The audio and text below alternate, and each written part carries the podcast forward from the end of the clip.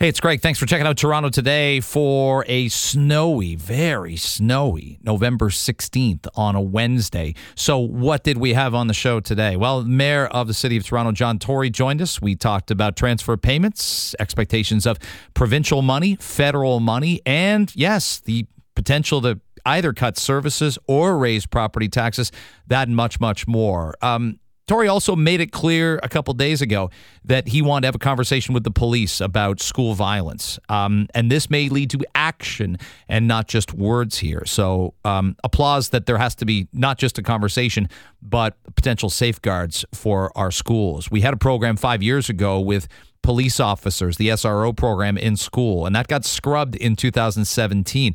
And I understand the reasons why you would scrub it, and I understand the reasons why you wouldn't scrub it. So it polarizes, it divides. A lot does in this day and age, right? And Mayor Tory made that pretty clear that he's open to the idea of the program returning. We're very pleased to have uh, the mayor of Toronto on with us. He is John Tory. Mayor, thanks very much for making the time to come on. My pleasure, Greg. Uh, lots is happening. I, I, I, feel like Peter Bethlenfalvy was on our show, and it felt like from the province's economic statement, you probably knew more than the rest of us did, which you should. Um, the province is probably more committed than than we've got the sense. There were people worried with the fall economic statement. There wasn't anything there for Toronto. Well, the minister himself uh, said, you know, we've been there for Toronto and we will be there again, that kind of thing. And uh, the statement from the premier's office indicated uh, the same. But they've made it very clear that they want to know the federal government's going to be there too. And there have been lots of discussions going on about exactly that. And I just think it's time now for the federal government, who have been very helpful uh, to the city in dealing with COVID. And that's what we're talking about here is the financial uh, kind of consequences of COVID that have us, you know, say a lot of money short on transit revenue just because people aren't yet uh, riding the transit. So I'm continuing to work away at uh, making sure the two governments can agree that helping the city's economic or the country's economic engine, the province's economic engine, is a good thing to uh, you know keep us on the path to recovery. And uh, I hope the results will be. And Mr. Bethlenfalvy's statements uh, were encouraging in that regard. I'll get to the federal government in a sec. How detailed do you need to be in terms of the needs and where the money's allocated to the province? No, I've been very detailed with them. You know, uh, this one thing about city government, it's very transparent, and so mm. every meeting is held in public. Every everything is public, pretty much, and I think that's a good thing. And so they're well aware of the fact that you know we're short 125 million more dollars on transit revenue because of decreased ridership. We're short a couple of hundred million dollars because of the increased sheltering costs. Uh, we had to keep people separated from each other in the when we sheltered them, uh, people experiencing homelessness. So I think the details are very well known, and uh, we've made those you know known to the governments over a period of months now. Really, if you want to boil it down, uh, the discussion that's going on now is which of the two governments bears a greater share, or do they split it 50-50, or do we you know do a third? I mean, this is the discussion that's going on now. It's not so much a matter of uh, whether people people will help, mm-hmm. but you know, how will it get divided up? Is transit revenue the biggest shortfall for the city right now, and beyond? You know, uh, I guess what we describe as a bailout.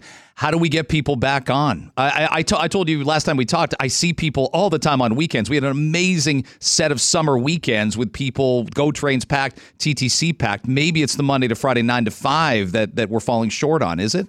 Oh, it definitely is. I mean, what's happened is that people have not yet uh, come back to work, and it, you know, look, we're in the midst of what could be a, a permanent change of you know people not coming to work every single day. But I think that the trend line indicates that more and more people are coming back to work more days of the week, and that is the principal uh, you know mm-hmm. reason for the ridership shortfall, which in turn creates the revenue shortfall. And when you say how much, uh, I will say the two governments have stepped up and given us some money, a considerable sum, uh, you know, earlier this year to take account of this reduced ridership, but there's still about 125 million dollars left by way of an entirely COVID-related shortfall uh, that just sees us at about 70% of the ridership of normal, uh, and we're still working to get that number up with the help of business and others.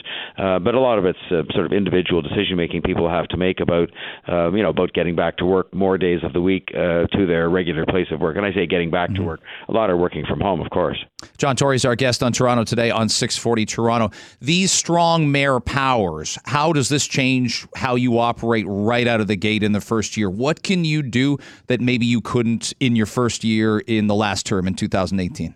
Well, the regulations haven't been finalized yet. We'll look forward to seeing those in the next number of days. But I mean, the, the most obvious change is the law now requires that I bring forward the budget. So it is something that I bring forward as an initiative of the of the mayor, as opposed to it being brought forward by the city staff.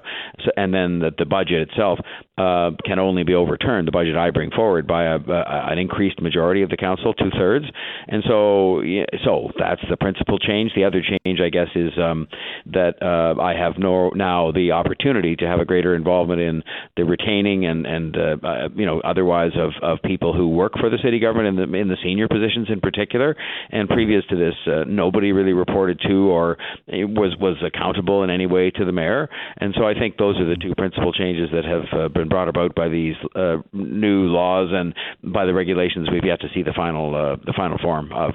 So through both you and Minister Bethlenfalvy, I think our audience gets a sense there's there's positivity and there's constant chatter and discussion with the province. Where do things stand with the federal government? What do you need in terms of advancing and expediting? Because you've talked about immediate funding needs. This is not a next spring, next summer thing. Where does those conversations go, and where do they need to go? Well, they need to go to a place where the federal government says, yes, we're going to be at the table. And it's interesting because during their last election, uh, the prime minister and his party, the Liberal Party, uh, made an absolute, you know, unequivocal commitment to helping cities, including Toronto, because I wrote to them and asked them to make a commitment. They made a, a commitment to help with COVID. And so uh, we need them to, to step forward. And I will say, I mean, both governments have been, uh, you know, very good in helping Toronto with its COVID related financial difficulties. Uh, we need them to step forward with regard to 2022 because it was a year where you know, we did continue to experience transit ridership shortfalls and where we've had the expense of sheltering an awful lot of people. And so those realities remain, even though COVID itself hopefully is, is you know, heading more behind us. Uh, those realities remain, and we need them to step up. And we have, you know, 25 hardworking uh, Liberal MPs from the City of Toronto, and we're hopeful they'll step forward and help us out, uh, and that uh, the Government of Canada will recognize the fact that Toronto's health, economic health and recovery are integral to the economic health and recovery of the entire province and the entire uh, country.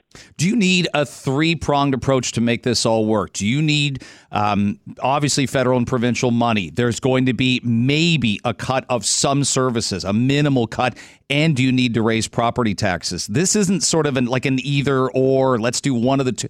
All three may be necessary to get the city where it needs to get to. Is that a fair statement? Well, let's put it this way. Yes, I think it is fair, and I've indicated we can make a contribution to resolving some of our own problems. I point out all the time that we found efficiencies in the government of $500 million the last two years, and we're still doing work on that because that's what people would expect us to do. Uh, but we need the other two governments to help us, and uh, you know, I will say that if if they don't help, uh, I don't like to look at these kinds of negative hypotheticals, but what I've made clear is if they don't help, there will have to be uh, significant cuts. I would look to make them more to capital, meaning mm-hmm. projects as opposed to services to people, but there will simply have to be. I mean, we we have a legal requirement to balance the budget, which I um, I respect that, and I think it's a good thing. But nonetheless, we do have to balance it, and we have to balance it by the end of the year. So if we can't, uh, you know, get the help from the other governments that I hope we will, uh, then we would have to take steps to uh, to deal with that. Do you see a property tax rise of some increment as inevitable now? Well, I've always said that. I mean, at the end of the day, the the expenses, just like inflation affects people, inflation also affects the city. We buy we buy a lot of diesel fuel for the buses and for the trucks that pick mm-hmm. up the solid waste and so on and so on.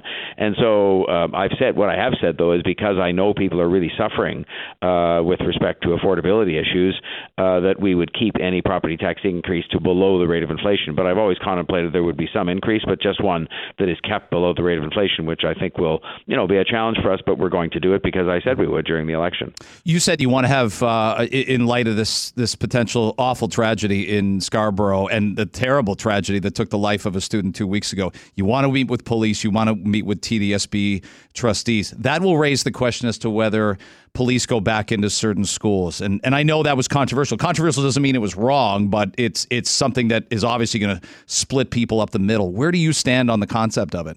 I always supported uh, the presence of police officers in a, in an appropriate way in schools. I think when that program was uh, was going on, it was working. I mean, could it have been tweaked a bit to make it even more acceptable to the kids and the teachers and everybody else involved, the parents? Perhaps so, and we were quite willing to entertain that discussion. But the school board, it was the school board that decided they did not want the police officers in the schools uh, anymore, and so the program came to an end two or three years ago. And I don't know if that is the solution to this. All I know is we need to get together with the school board, and they've, like us, they've had recent recently uh, people have been sworn in, so we gave them a chance to get that done, which was just a day ago. Uh, and we're going to have a meeting between the school board and myself, representing the city and the police, uh, and see what more we can do to make sure that the schools are as safe as possible.